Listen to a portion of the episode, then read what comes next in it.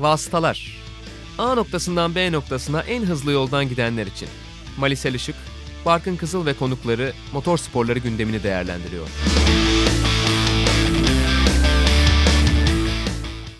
Sokrates Podcast'te yeni bir vasıtalar programına hoş geldiniz. Olaylı bir haftayı geride bıraktık. Hem güzel olaylar oldu tabii ki Türk motorsporları adına hem de e, tifozolar adına ya da tifozi adına oldukça dramatik, oldukça üzücü. Bir kez daha Ferrari taraftarlığının hüsranı diyebileceğimiz, özetleyebileceğimiz bir haftayı da geride bıraktık.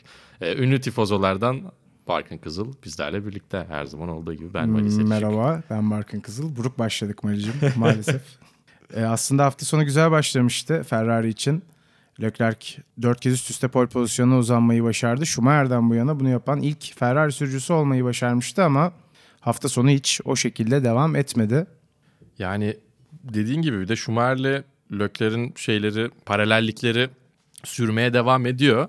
Bunlardan bir tanesi de ikinci pilotluğu ya da herhangi bir şekilde e, yol vermeyi ya da benzer bir şeyi e, kendini bir adım geriye koymayı kabullenmiyor olması. Bunun avantajlı olabileceğinden bahsetmiştik uzun vadede ve bunun neden dezavantajlı olabileceğini de farklı bir senaryo olarak Soçi'de gördük aslında. Yani start anlaşmasından falan bahsetmek lazım. Biraz Vettel'in startından bahset bize istiyorsan. Çok iyi bir start aldı gerçekten. Ya fırladı gitti. Hem Hamilton'ı hem Leclerc'i geçmeyi başardı ki Ferrari aslında strateji olarak e, Hamilton'a hava koridorunu vermeyerek Vettel'i öne atıp sonrasında pist üzerinde pozisyon değiştirmeyi kendi aralarında konuşmuşlar ve anlaşmışlar hatta. Bu konu üzerinde mutabık olmuşlar ama yarışta tabii pek öyle olmadı. Çünkü Vettel Leclerc'ten daha hızlıydı yarış temposu olarak. Ve tabii dört kez üst üste şampiyon olmuş bir isim. Son yarışını kazanarak buraya gelmiş bir isim. Yol vermek belki de istemedi. Bilmiyorum. Ee, yani anlaşmayı bozdu denir mi buna onu da bilmiyorum. Çünkü önemli olan takımın kazanması bir noktada. İşte böyle davrandığı zaman herkes de takımın kazanamadığını gördük zaten. Ya bir de şöyle bir durum var. Genellikle bu tarz durumlarda centilmen, anla, centilmen anlaşması şudur. İlk virajı lider dönen e, stratejinin nasıl belirleneceğini de ilk hamleyi o yapar. Daha doğrusu o hakkı ona verirler. Yani strateji şöyle olacak diye ilk hamleyi yapma hakkı ilk virajı lider dönene verilir. Ama Sherlock'lere de startta Fettel'i savunma ki avantajlı olalım dedikleri için e, sonradan değiştirilebilecek bir hak elde ettiğini düşünüyor. Haksız da değil. Bence Ferrari'nin en büyük problemi yarış çok başındayken, yarış daha çok tazeyken bunu bir tartışma haline döndürmesiydi. Şöyle demeleri lazımdı. Yarış biraz ilerlesin biz bunu ayarlayacağız. Ya ikinci pit stoplarda da yapabilirlerdi eğer iki pit stop düşünüyorlarsa. Bu arada pit stoplardan sonra işi çözmüşlerdi aslında. Orada da biraz işte şanssızlık işte gerçekten Ferrari'nin sıkıntıları ortaya çıktı. Aslında hem Lökleri hem takımı Vettel'i belki çok memnun etmeyecekti ama o da çok bir şey söylemezdi diye düşünüyorum. Pit stoplar sonrasında o undercut'la birlikte ilk iki sıraya yine Ferrari'ler oturacaktı. Leclerc, Vettel o şekilde finish'e gideceklerdi. Belki diyeceklerdi ki son turlarda senin daha taze lastiklerin var Sebastian. istiyorsan zorlayabilirsin diyebilirlerdi. Yarışma izni de verebilirlerdi. Ama tabii evdeki hesap çarşıya uymadığı gibi evdeki hesap tam olarak başkasının çarşısına uydu. Ee, şöyle bana Bahreyn'i biraz hatırlattı. Araç hızlı ama kırılgandı. Bu da yarış galibiyetini e, hediye etmiş oldu aslında. Çok şanssız. Yani daha farklı bir noktada olsaydı o problem yani Mercedesler pite geldikten sonra olsaydı Leclerc yine kazanacaktı. Tam olmaması gereken bir tur vardı. O turda oldu. Ona da yapacak hiçbir şey yok. Yani ve olduğu nokta dediğin gibi en azından aracı garaja getirebilse belki o zaman sanal güvenlik aracı uygulaması olmayacaktı. Evet. O da Ferrari'nin kararı yine. Belki hani motor cezası almak düşünülebilirdi. Yarışı galibiyetini vermemek için öyle bir şey yapabilirlerdi. Yani kendi aramızda da konuşuyorduk. Vettel'in bir sonraki yarışı kazanacağının garantisi Evet, yok biliyorsun. doğru. Hatta büyük bir ihtimal mi? Bence büyük bir ihtimal de değil. E şimdi moral motivasyon iyice düşmüştür. Yani Singapur'da yükselen morali tekrar düşmüştür diye düşünüyorum. Çok zor onun için de tabii. Yani hakikaten ilginç. Ama tabii şöyle bir düşünmek lazım. Hani Hamilton tamam evet, Mercedes tamam evet Soçi'nin kazananıydı ama Soçi'nin asıl kazananı sevgili İnan Özdemir'di. Benim gördüğüm en vizyonlu hareketlerden birini yaparak ilk yarış dışı kalacak isim Roman Grosjean'a kendisi bir kupon yapmış. 8 oranda çok iyi bence. bu arada. İnanılmaz bir kupon yakalamış. Yani keşke bize de haber verseydi. Değil mi? Keşke bize de haber verseymiş. Doğru söylüyorsun. Herhalde o oranı veren kimse o da hiç Formula 1 izlemiyormuş. Ben 8 oran vermesinden bunu anlıyorum Değil veya yani? Hani şirketteki Grosjean- son günü olabilir. Ayrılmak istiyor olabilir. Birilerine insider trading mi olabilir diyorsun? İnanın acaba tanıdığı biri miydi? Bunların hepsi de araştırılsın. Sherlockler demişken yine tabii e, gündemden bahsedeceğiz. E, Ekim ayında Sokrates Sokrates'te çok güzel bir Sherlockler röportajı var. Ee, Karin Sturm'un yaptığı bir röportaj. Aslında eğer e, Sherlocklerin şu andaki mentalitesi, şu andaki yaklaşımı ve e, kafasının içinde neler var? İşte Alfa Romeo'dan Ferrari'ye geçişte nasıl farklı iki Sherlockler gördük? E, kendisi ne düşünüyor? Öğrenmek için çok güzel kafasının içine bir e, yolculuk, seyahat tavsiye ederiz. Gerçekten iyi bir röportaj. Ve tabii bir taraftan Ferrari'nin e, yönetimi epey sıkıntılı görünüyor. Yani her şeyden önce strateji bile değil. Çünkü strateji de kötü değillerdi. Ama Ferrari'nin yönetiminde epey sıkıntılar var Barkın. Yani bozuk saat bile herhalde iki defa doğruyu gösterdi. ben öyle anlıyorum. Çünkü yine korkunç bir kriz. Hiç yönetilemeyen bir kriz. Leclerc'in yaşındaki birisi takıma her şeyi dikte etmemeli bence. Formula 1 tarihinin en büyük, en çok başarı kazanmış takımında bunun hiç olmaması lazım. Doğru. Dolayısıyla bence otoriter bir kişi lazım. Yani takımın başında dediğinin yapılacağı birisi olması lazım. Daha çok dinleyen taraf olmaması lazım. Sen öyle birini biliyor musun? Ya Grid'de? ben öyle birini biliyor Paddock'ta. muyum? Açıkçası çok emin değilim. Sen herhalde söyleyeceğin bir şeyler var. Daha Sanki önce de konuşmuştuk. Steiner fena gitmez gibi değil mi? Yani İtalyanca bilmesi lazım öncelikle dedim evet ben çok ama. ilginç. Yani Günther Steiner'in İtalyan olup herhangi bir yerde İtalyanca konuştuğu bir tane videosundan olmaması. Ya bulursanız lütfen atın bize de ben çok merak ediyorum. Tamam kuzeylisin ama mutlaka birazcık biliyorsundur diye düşünüyoruz. Yani konuşman gerekir bir noktada. Ben çok merak ediyorum gerçekten İtalyanca konuşuyor mu? Bir de tabii şey de lazım. Mattia Binotto biraz daha Ross Brown tarzı, biraz daha mühendis, biraz daha işin pit duvarı kısmında olan, daha doğrusu stratejik kısmında, belki farklı bir kısmında olan, insan yönetiminde ne kadar tecrübeli tartışabiliriz. Biraz daha işin farklı bir yönünden gelen. Mauricio ve Benet'in tam tersi. Belki ikisi bir arada olsa iyi olabilirdi. Ferrari'nin en son çok başarılı dönemine baktığımızda Jean Todt ve Ross Brown gibi bir iki başlılık var aslında ve belki o dengeyi sağlıyordu. Ee, yine hani Binotto Steiner ikilisi gibi bir şey düşünebilirler. Bence Haas'a güzel bir motor indirimi yapıp ya bize Steiner'i gönderin diyebilirler. Benzer örneklerini gördük çünkü e, Formula 1'de geçtiğimiz yıllarda Williams'la Mercedes arasında. Bence öyle bir şeyler lazım çünkü bu yönetim yani şey gibi bu- yönetimle bu lig bitmez gerçekten. Eziyet herkese ne gerek var. Simone Resta da geri geldi. O nasıl olacak peki? Nereye sığışacaklar bu kadar Hmm. adam? Ya yine şey tabii yani teknik anlamda e, bir kotan yok. 18 kişilik kadro bildirmek zorunda değilsin. Ama bir insan yönetimi ya daha doğrusu takımın yönetimini kendi şemsiyesi altında toplayacak birisi lazım. E, o dominant isim Binotto değil gibi iyi çaba göstermesine rağmen bence bu arada şey değil yani çaba göstermiyor değil. Monza'da da e, burada da farklı sezonun farklı Grand Prix'lerinde de e, söylenmesi gerekenleri söyledi ama o karakterinin dışına çıkarak söylediği bir şey. O karaktere sahip olan ve doğal olarak o karaktere sahip olan birisi gerekiyor bence. O da sanki Günther Steiner. Ya bu takımda biz daha önce Vettel'in de pit stop stratejisi belirlediğini gördük aracın içinden pistte sürüş yaparken. Böyle şeylerin ben kesinlikle olmaması gerektiğini düşünüyorum. Kesinlikle yani. O yüzden Frans Tost'a bile razıyım şu anda. Binotto değişsin. O da, Binotto o, da, out. o da karın doyurur diyorsun. Ee, bu arada strateji belirlemiş de, belirleme demişken Kimi Räikkönen kendi stratejisini sezon boyunca belirliyor diyorduk. Startta niye öyle bir şey yaptı sence? Bir buçuk saniye erken start aldı. Yani clutch da kaçmıyor, debriyajı da kaçırıyor gibi değil.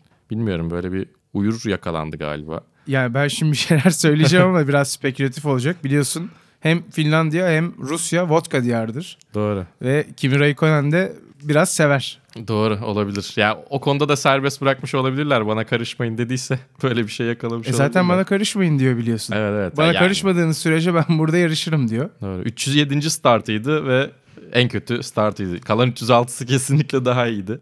Kötü bir start. Ee, Raikkonen'in yarışını mahvetmişti.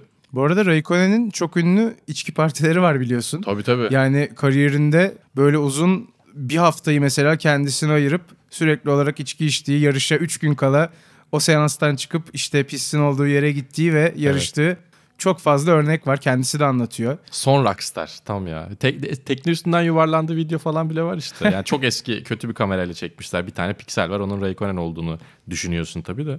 Bir de Rusya'da günün pilotu Sebastian Vettel'di. Halk Vettel dedi. Korkunç bir karar. Korkunç bir karar. Yani Albon çok çok iyiydi. Bence kesinlikle Albon olması lazım. Pit yolundan başladı ve 5. sırada yarışı tamamladı. Ee, zaten olması gerektiği yere geliyor aslında bir yerden sonra. Red Bull e, ne hedefliyor? İlk altıda olmayı hedefliyor. Oraya geldiği anda da hemen annesi Kankamalı Albon'u Kankamalı Albon. çok rahatlamış gözüküyordu. Çok sevindim kendisi adına. Doğru güzel bir iş çıkardı. Bir de şey mi biraz sempati oyu da aynı zamanda. Biraz popülerlik yani kim en iyi sürüşü yaptı değil de kim en çok sizden sempati kazandı oylaması gibi günün pilotu sanki öyle görünüyor. Ne dersin ona da katılıyor musun bilmiyorum. Valla ona da öyle bile olsa ben yine oyun Fethel'e vermem. Vay. Ama halkın iradesine de saygı Carlos Sainz'e veririm mesela. Evet Carlos Sainz de öne çıkan isimlerden biriydi ama ben de sana katılıyorum. Bu yarışta beni sürüş olarak en çok etkileyen Alex Albon'du. Pit yolundan yarışa başlayıp sıralamalarda bir hata yapıp e, ertesi gün üzerinde baskı varken e, ne olursa olsun sezon sonuna kadar bir deneme sürecindeyken çok güzel geçişler yapıp ki yarışın bir noktasında fren problemi yaşayıp pedalın uzadığından yani pedalın son kısmına bastığında ancak frenden istediği geri dönüşü alabildiğinden bahsetmesine rağmen bence çok iyi bir sürüş sergiledi. Hem agresif hem de olgun sürüyor. Önümüzdeki yıl bu şekilde ilerlemeye devam ederse Verstappen'in bir, bir buçuk adım gerisinde gayet güzel puanlar toplar diye düşünüyorum. E Zaten takımın da istediği o. Başa oynayan iki sürücüden ziyade Verstappen'e destek verecek. Bottas ayarında yarışacak birisini istiyorlar ki bence Ferrari'ye de zaten böyle bir şey lazım. Mercedes'in bu durumda daha rahat bir şekilde hareket ediyor olmasının sebebi o rollerin net bir şekilde verilmesi ve yeri geldiğinde bunu tersine de çevirebiliyorlar. Monza'da Bottas daha avantajlıydı ve Hamilton hiçbir problem yaratmadan Bottas'a takımın puanlarını maksimize etmek adına yol verdi ve o da galibiyeti zorladı. Bence o konuda hem nerede ne plan yapacakları çok önemli hem hakikaten bu süreci yönetebilecek Toto Wolff gibi bir adamın olması çok önemli Mercedes adına. Yani Ferrari'nin ne eksiği varsa Mercedes'te ön plana çıkan özellikler onlar birazcık aslında. Barkın bu arada Hamilton'da 82 oldu. Schumacher'in rekoruna 9 kaldı. Valla hüzün içinde takip ediyorum. Yani Ama muhtemelen bu rekoru çok rahat bir şekilde kıracak zaten Hamilton. bütün rekorlarını kıracak diyebilir miyiz? 8 şampiyonluk da çok uzak değil. 6 olacak. 2 şampiyonluk daha. Ama 2021'deki kural değişiklikleri belki ona pahalıya mal olabilir. Ya da bu seriye sekte vurabilir. Bilmiyorum tamamen farazi konuşuyorum çünkü o zaman ne olacağını ancak testlerde belki biraz öğreneceğiz. Ondan sonra pistte göreceğiz yani. Ve tabii Mercedes'in devam edip etmeyeceğini de tam olarak bilmiyoruz. Biliyorsun McLaren Mercedes anlaşması da e, gerçek oldu. Haberi kesinleşmiş durumda. Batı Berlin geri geldi. geri geldiler. Daha önce tabii birlikte çok büyük başarılara imza atmış iki marka ve bence Mercedes'in şu an bulunduğu konumdaki yani buraya gelmesini sağlayan verileri, tecrübeyi o birliktelikten alıp buraya yansıttıklarını ben düşünüyorum. Çok güzel. Bilmiyorum kesinlikle. sen neler demek istersin? Ben de aynı şekilde düşünüyorum. Çok güzel bir noktaya parmak bastın. Bir de insanların zaten Netflix Drive to Survive'la tekrar F1'e geri döndüğü ama ondan önce F1'den keyif aldığı dönem McLaren Mercedes'in ve Ferrari'nin direkt olarak kapıştığı bir dönemde. Herkes de en azından Türkiye için konuşuyorum. Güzel etkiler bırakabilen bir takım. Yani bu birlikteliğin geri dönüyor olması bile birkaç insanı tekrar Formula 1'e geri kazandırabilir. E tabii bir taraftan McLaren gibi güçlü bir takım Mercedes onlara motor verecek. O zaman senin dediğin gibi fabrika takımı olarak devam etmeme kararı alabilirler mi? Belki 2021 için bir B planı, belki bir çıkış planı düşünüyorlardır. Ama şöyle de bir durum var. Yine tekrar Hamilton'a kısaca döndüreceğim.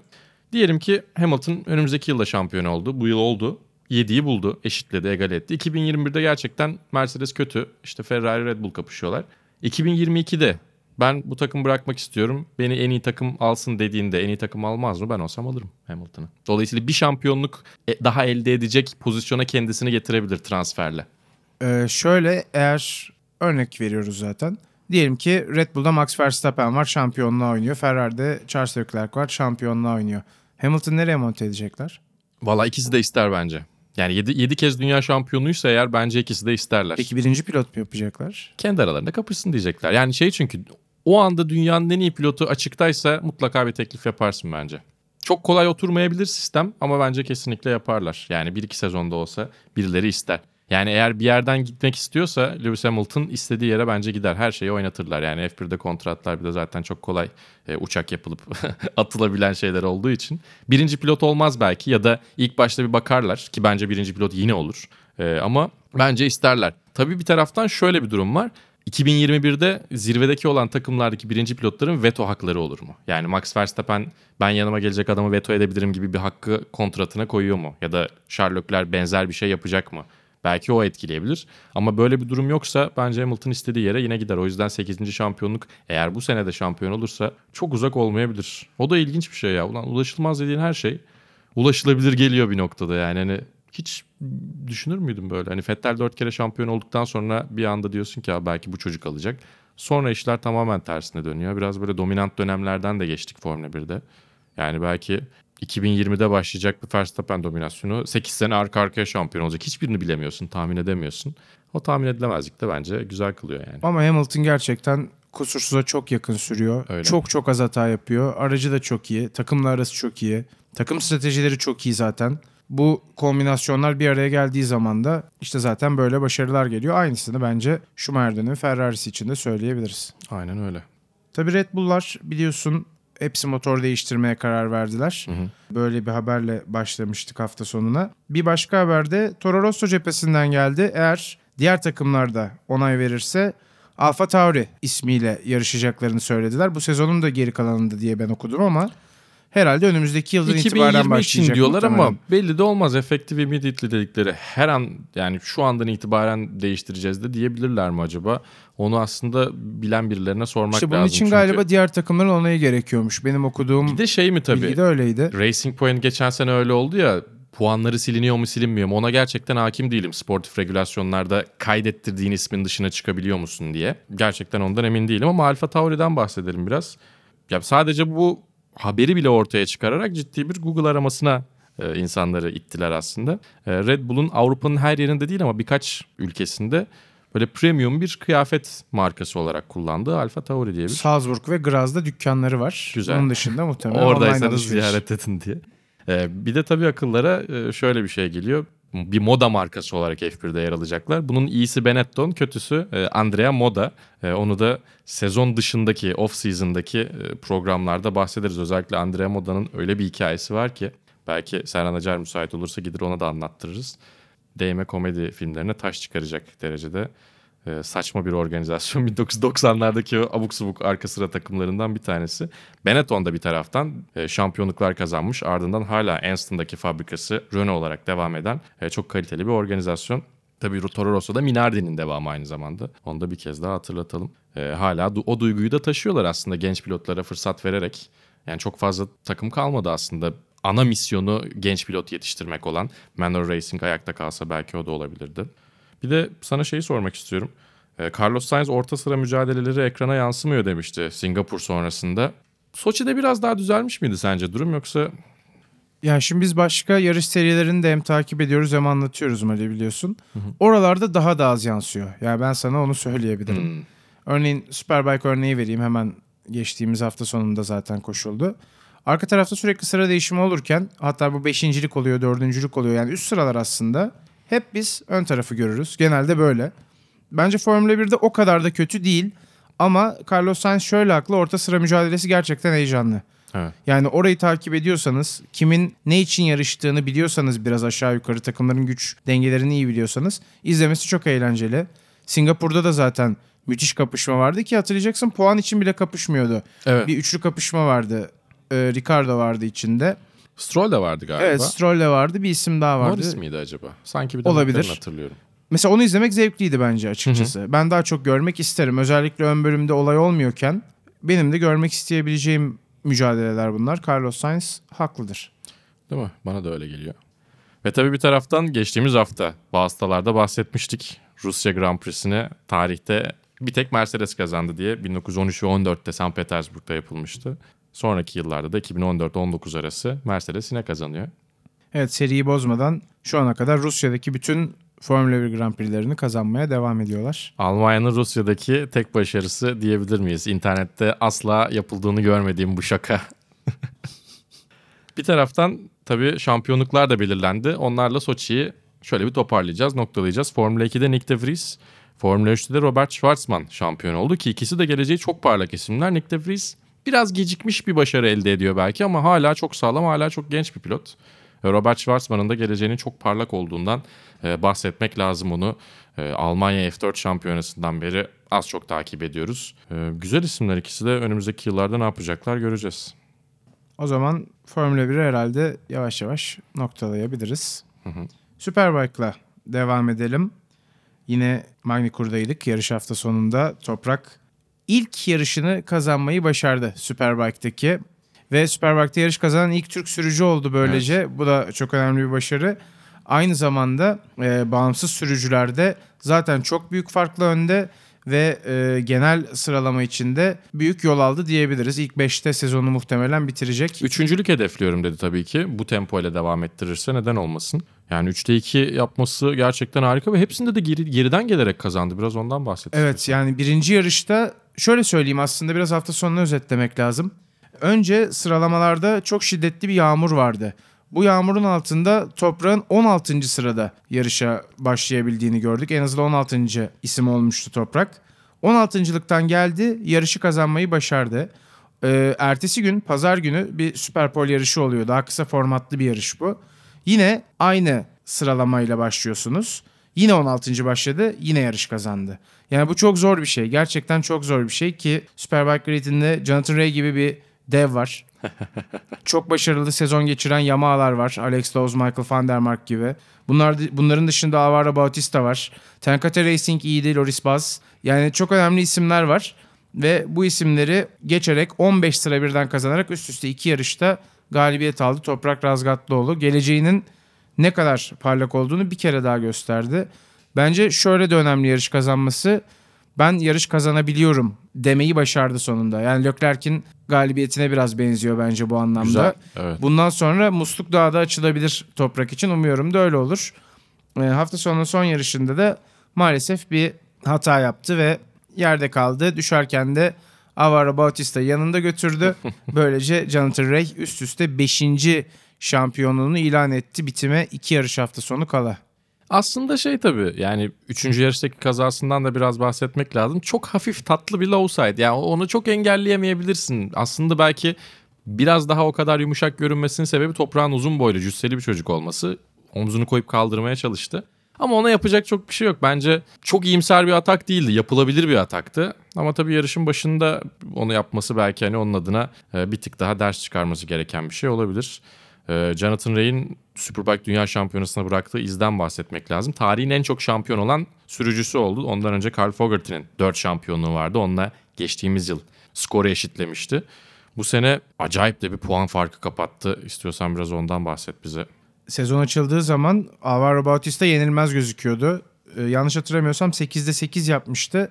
Herez yarış hafta sonuna kadar 61 puanlık bir farka sahipti. Şu anda bitime 2 yarış var. Hala iki yarış hafta sonumuz var. Hı hı. Bu iki yarış demek değil. Çünkü hafta sonunda ikişer yarış oluyor biliyorsun ve Süperpol mücadeleleri. Ki bu arada ayrıca. 8'de 8 Süperpol yarışları dahil, dahil değil, değil söylüyoruz. Dahil Çok değil, acayip evet. bir tempo tutturmuştu. Ve şu anda Bautista. Jonathan Ray lehine olan fark 190 puan. Evet. Yani 190 puanlık bir fark kapattı. 129 puana çıkardı bu hafta sonu farkı. Evet. Ya ben böyle bir geri dönüş çok uzun zamandır hatırlamıyorum motor sporlarında. Ya mutlaka vardır ama benim hatırıma gelmiyor mental olarak o seviyede kalabilmek çok ilginç. Çünkü karşılaştığı eleştiriler, hepimizin yaptığı eleştiriler de e, çok zordu. Sen tabii Jonathan Ray'in e, öyle kolay kolay yıkılmayacağından bize bahsediyordun ama ben de sana çok prim vermiyordum. Burada vasıtaların milyonları önünde, milyonlarca dinleyicisi önünde senden özür diliyorum. Hakikaten haklıymışsın Barkın. Valla ben hiçbir şey yapmadım. Jonathan Ray'in kumaşı bellidir. Bu arada tabii bir önemli haber Alvaro Bautista Ducati'den ayrılıyor. HRC Honda ile yine Superbike'a devam edecek ve e, Claudio Domenicali'nin ilginç açıklamaları oldu Mali. Ya o açıklamalar da biraz kafasını bulandırmış olabilir. Şimdi pilotun, sürücün daha doğrusu şampiyonlukta kalmak için yarış hafta sonunda çıkıyorken sen çarşamba perşembe gününden niye böyle açıklamalar yapıyorsun? Claudio Önce Domenic... açıklamalardan bahset Açıklamalar istersen. nelerdi bir onu, onu söylemek lazım. Twitter üzerinden bir açıklama yapmış Claudio Domenicali.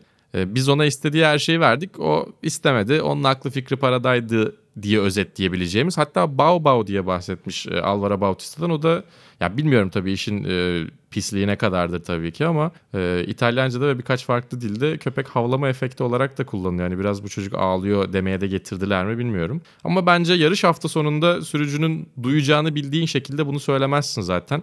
O yüzden çocuğun kafasını bulandırmaya da gerek yok. Hatalı da olsa, seninle anlaşmak istememiş de olsa hani %100 haklı olduğunu varsaysak bile çok yanlış bir hareket bence. Ama yani köprüleri yaktıklarını da gösteriyor bir taraftan. O da gerçekten ilginç. Ki zaten ondan sonra Alvaro Bautista da saçma sapan bir açıklama yapmış. Bugün gördüm onu. E, toprağın aklı başka yerdeydi. İki yarış kazanıp üst üste üstüne daha doğrusu ilk turda hata yaptığı için gergindi demiş. E, buna da biliyorsun ki psikolojide yansıtma deniyor. kendi kafasındaki bütün şeyleri e, toprağa yansıtmış. Ben öyle olduğunu düşünmüyorum açıkçası yani. Yarış kazası yapacak bir şey yok. Şanssız. Yanlış yerde yanlış zamandaymış Bautista. Bautista kendi yaptığı kazalara baksın. Hediye ettiği şampiyonluğa baksın. Ondan Çelik mi yorum diyoruz. Bautista? Aynen öyle. Peki o zaman Porsche Carrera Cup'la devam edelim. Keyifler Ayhancan- yerinde. Evet. Ya bir de Porsche Carrera Cup'a geçmeden önce şeyi söylemek istiyorum. Motor sporlarında şöyle bir noktaya geldik. Artık Türk sporculardan teselli bulmak yerine hakikaten sevinebileceğimiz haberler var ya. Bu beni çok mutlu ediyor ya. Ya ben artık kazanamayınca biraz buruluyorum. Değil mi? Güzel bir şey işte bu ya. Yeni bir şey aslında bakarsan. Yani tabii ki hani e, motosiklet sporlarında biraz daha öncesi var Kenan'la birlikte ama gençlerin böyle yükselip geleceği daha da parlak, bu daha başlangıç diyebileceğimiz bir noktada olması hakikaten güzel ya. İyiymiş demek ki. Bak bu, bu duygu da farklı bir şeymiş. Buna da alışmaya çalışıyoruz. Porsche Carrera Cup Fransa'da e, Ayancan İlk yarışı kazandı. ikinci yarışta dördüncü oldu. Lastik problemleri nedeniyleymiş. Joker lastik kullanmış. Ya sağ dedi ya sol dedi tam hatırlamıyorum. Bir taraftaki lastikleri e, tamamen yeni lastikle başladığı için ilk turda tutunma problemleri yaşamış ve geriye düşmüş. Ona rağmen de dördüncü bitirdi. Yine hasarı azalttı aslında. E, Paul Ricard'a iki hafta sonra gidecek. 5 puan farklı lider şampiyonluğunu korumak için, unvanını korumak için gidecek. Umarız tabii ki iki kez üst üste şampiyon olur. Porsche Carrera Cup Fransa'da Fransız olmayan ilk şampiyondu geçtiğimiz yıl. Ee, Buradan sonra da artık zaten Porsche Carrera Cup'a izini bırakarak e, devam edecek yola. Ki zaten Super Cup oradan sonra kariyeri nerelere açılacak hepimiz merakla bekliyor olacağız. Valla hem Toprağa hem Ayhancan'a başarılarının devamını diliyoruz demek lazım. Ama o paranteze bir isim daha katacağız zaten. Evet o paranteze bir başka isim daha katalım. O da Salih Yoluç. Ee, Blampen Dayanıklılık serisinde sezonun son yarışında ikinci tamamladılar. TF Sport Oman takımıyla beraber. Ee, Ahmet El Harti ve Charlie Eastwood'la beraber yarışıyorlar ve kendi sınıfları olan Pro Amatör'de şampiyon oldular. Evet. Bir şampiyonluk haberi de Salih'ten geldi böylece. keyifler hakikaten yerinde ya. Gerçekten mutlu oluyorum.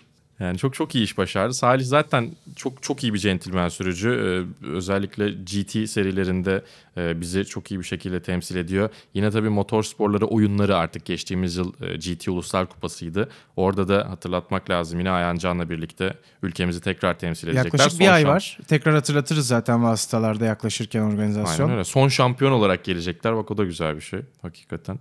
İlk ve son şampiyon. Evet tabii ilk ve son şampiyon olarak gelecekler. Bakalım çifte şampiyon olarak ayrılacaklar mı oradan? O zaman motocross'la Motocross'ta devam edelim. devam etmek lazım. Motocross'ta Uluslar Kupası vardı ve bu mücadele Assen'de Hollanda'da gerçekleşti. Hollanda takımı Jeffrey Eurlings, Calvin Flanderen ve Glenn Koldenhoff'tan oluşuyordu ve kendi evlerinde şampiyon oldular. Bence çok iyi bir başarı. Yani Hollanda'nın tarihindeki ilk motocross uluslar kupası zaferi zaten. Aslen'de hava şartları ve zemin şartları çok saçma sapandı. Bir çamur ve kil deryası içerisinde böyle hani turistlerin gelip yüzüne falan sürüp cilde iyi geliyormuş diyeceği görüntüde. Parkurun neresi olduğunu anlamadığın gariplikte bir zeminde yarıştılar. Şartlar çok zordu yani ev sahibi olmanın herhangi bir avantajının olmadığı bir şarttı aslında. Assen bu arada yumuşak kumlu bir pist. Evet. Muhtemelen hava Yağmur koşulları yiyince evet sürekli olarak yağış olunca o hale dönüşüyor zemin. Bataklık gibi bir şeyde yarıştılar. Gözünüzde canlansın diye söylüyoruz. Ve Jeffrey Hurlings'in kariyerinin bu kadar erken noktasında Uluslar Kupası'nı kazanması bence mirası açısından da çok önemli oldu. Çünkü hep söylediğimiz motocross tarihinin en büyük 2-3 isminden birisi Antonio Cairoli'nin kariyerindeki tek eksik. Çünkü yanına bir türlü birazcık iyi bir şeyler yapabilecek İtalyan sürücüler gelemediği için hep o ondan uzak kalan motocross Uluslar Kupası oldu. Kazanamadığı tek kupa o oldu. O yüzden de Hollanda için çok iyi bir başarı bence. Gayet keyifli yani. Evet başarılarının devamını diliyoruz. Tebrik ediyoruz. Ama Antonio Cairoli de kariyerini bitirmeden bir tane kazansa fena olmaz. Keşke, Gerçekten büyük olur. bir şampiyon. Şey gibi Novitski'nin şampiyonluğu gibi olur. Evet. Ben öyle hissederim. Biraz öyle olur gerçekten. Herhalde takip eden herkes de Cairoli için neden olmasın diyordur yani. Olmasını ister diye Doğru. düşünüyorum izleyiciler. E bir de bir taraftan iki senedir Afyon'da Türkiye'de motocross düzenleniyorken biraz daha ilgi arttı. O yüzden bu haberleri de özellikle bir biraz bağlam katalım diye sizlere de e, taşımaya çalışıyoruz. Güzel hikayeler çünkü gerçekten motocross uluslar kupası dönem dönem e, Amerika'nın, bir ara Belçika'nın, bir ara yine farklı ülkelerin, bir ara Fransa'nın milli maç mantalitesiyle gelip çok ciddi anlamda özen gösterdikleri bir kupa. Sezonun sonu belki ama asla sezon bittikten sonraki bir turnuva gibi düşünülmüyor. Çok önem verilen bir kupa. O yüzden yani Hollanda'nın bunu kazanması da çok büyük iş. Bu arada Hollanda Prensi'nin motocross üzerindeki fotoğrafıyla birlikte The Telegraph manşetten vermiş. O da hakikaten ne kadar haberin büyük olduğunu gösteren nitelikte bir nokta. Evet yavaş yavaş vasıtalara noktayı koyacağız ama e, yeni bir uygulamamız var. Önümüzdeki hafta ne izlenir? Haftanın programı biraz ondan bahsedeceğiz. Ve sizlere motor sporları uzmanı Mali Selişik programdan bahsedecek. Yeni bir öncelikle. konuk gibi anons ettin ya bir de. Farklı bir Yeni bir sesle okuyayım. format, yeni bir konuk. Güzel. E, MotoGP'de tabii Tayland'da artık işler tamamen belirlenecek gibi. Şampiyonun kim olduğu e, belirlenecek gibi görünüyor. Şampiyonluk ilan edilecek gibi görünüyor. Mark Marquez 98 puanlık bir avantajla geliyor. O puan farkı 100'ün üstüne çıktığında ya da 100'e eşitlendiğinde 4 yarış kala bir kez daha MotoGP şampiyonluğunu ilan edecek Mark Marquez. Yani Andrea Dovizioso'ya çok büyük iş düşüyor. Ki orada iyi puanlar kapatsa bile bir sonraki yarışta benzer tempoda kapatmaya çalışacağı için ya da gereken o olduğu için yalnızca e, kaçırılmazı geciktirme çabası diyelim Ducati ve Dovizioso için. Ama tabii ki çok keyifli bir yarış olacak. Geçtiğimiz yıllarda e, son viraj mücadelelerine, son tur mücadelelerine ev sahipliği yapan bir pist Buriram. Yanlış hatırlamıyorsam, daha doğrusu yanlış hesaplamıyorsam diyeyim. Marquez'in bütün yarışları da yarış dışı kalıp Dovizioso'nun hepsini kazanması lazım şampiyonluğun el değiştirmesi için değil mi? E, evet. Yani ya da son yarışta Marquez işte 15. olur bir puan alırsa bir puanla Dovizioso şampiyon olur da olmaz büyük ihtimalle olacak bir şey değildir hep. E, DTM'de Hockenheim'de sezon finali var. Orada tabii ilginç bir nokta var. Şampiyonluk belirlendi. Röneras şampiyonluğunu ilan etti ama e, Super GT'den 3 marka gelecek. E, Honda, Lexus ve Nissan yarışacaklar ki onlar önümüzdeki yıldan itibaren tamamen aynı regülasyondaki araçlara dönüyorlar. Bu konukluk işini daha çok göreceğiz önümüzdeki yıl. E, Jenson Button da Honda ile yarışacak. O Bronze GP renkleriyle bir Honda'sı var. Honda NSX ile o da e, Hockenheim'da konuk olacak. İzlemenizi tavsiye ederiz tabii ki. Esport ekranlarından MotoGP'yi ve DTM'i takip edebilirsiniz. VRC'de de Galler Rally'si. Orada da yine şampiyonanın gidişatını etkileyebilecek bir rally olacak. Çünkü hep kırıcı, hep sürprizlere, kırıcı değil belki ama hatanın muhtemel olduğu ve sürprizlere hava şartları açısından en azından yol açabilecek bir rally. E, Galler Britanya Rally'si olarak geçiyor. E, onları da galiba TRT2 Spor vermeye başlamış e, bildiğim kadarıyla. E, VRC'nin Türkiye'de yayını son düzlüğünde en azından birilerine gitmiş. Sene başında yoktu maalesef. Ya da internet üzerinden izleyebiliyordunuz. Belki Red Bull TV'den ya da VRC Plus'ınız varsa oradan izleyebiliyordunuz. E, televizyondan da izleyebileceğiniz bir alternatif galiba gelmiş. VRC demişken yine bir ufak reklamla toparlayacağız önerileri. Ee, sevgili Serhan Acar, e, Sokrates ve Ford işbirliğiyle birlikte sosyal medya üzerinden yayınlar yapmıştı. Üzerine bir de Dünya Rally Şampiyonası Türkiye Rally'si, Marmaris Rally'si izlenimlerini Ekim ayında Sokrates dergiye yazdı. Sokrates dergi bayilerde. ne yapalım? Evet. O zaman edelim. vasıtaların sonuna geldik diyelim. Keyifli bir program olmuştur umarım siz de dinlerken keyif alırsınız. Ben Barkın Kızıl. Ben Malis Elişik. Herkese mutlu günler diliyoruz. Dinlediğiniz için sağ olun. Hoşçakalın. Hoşçakalın.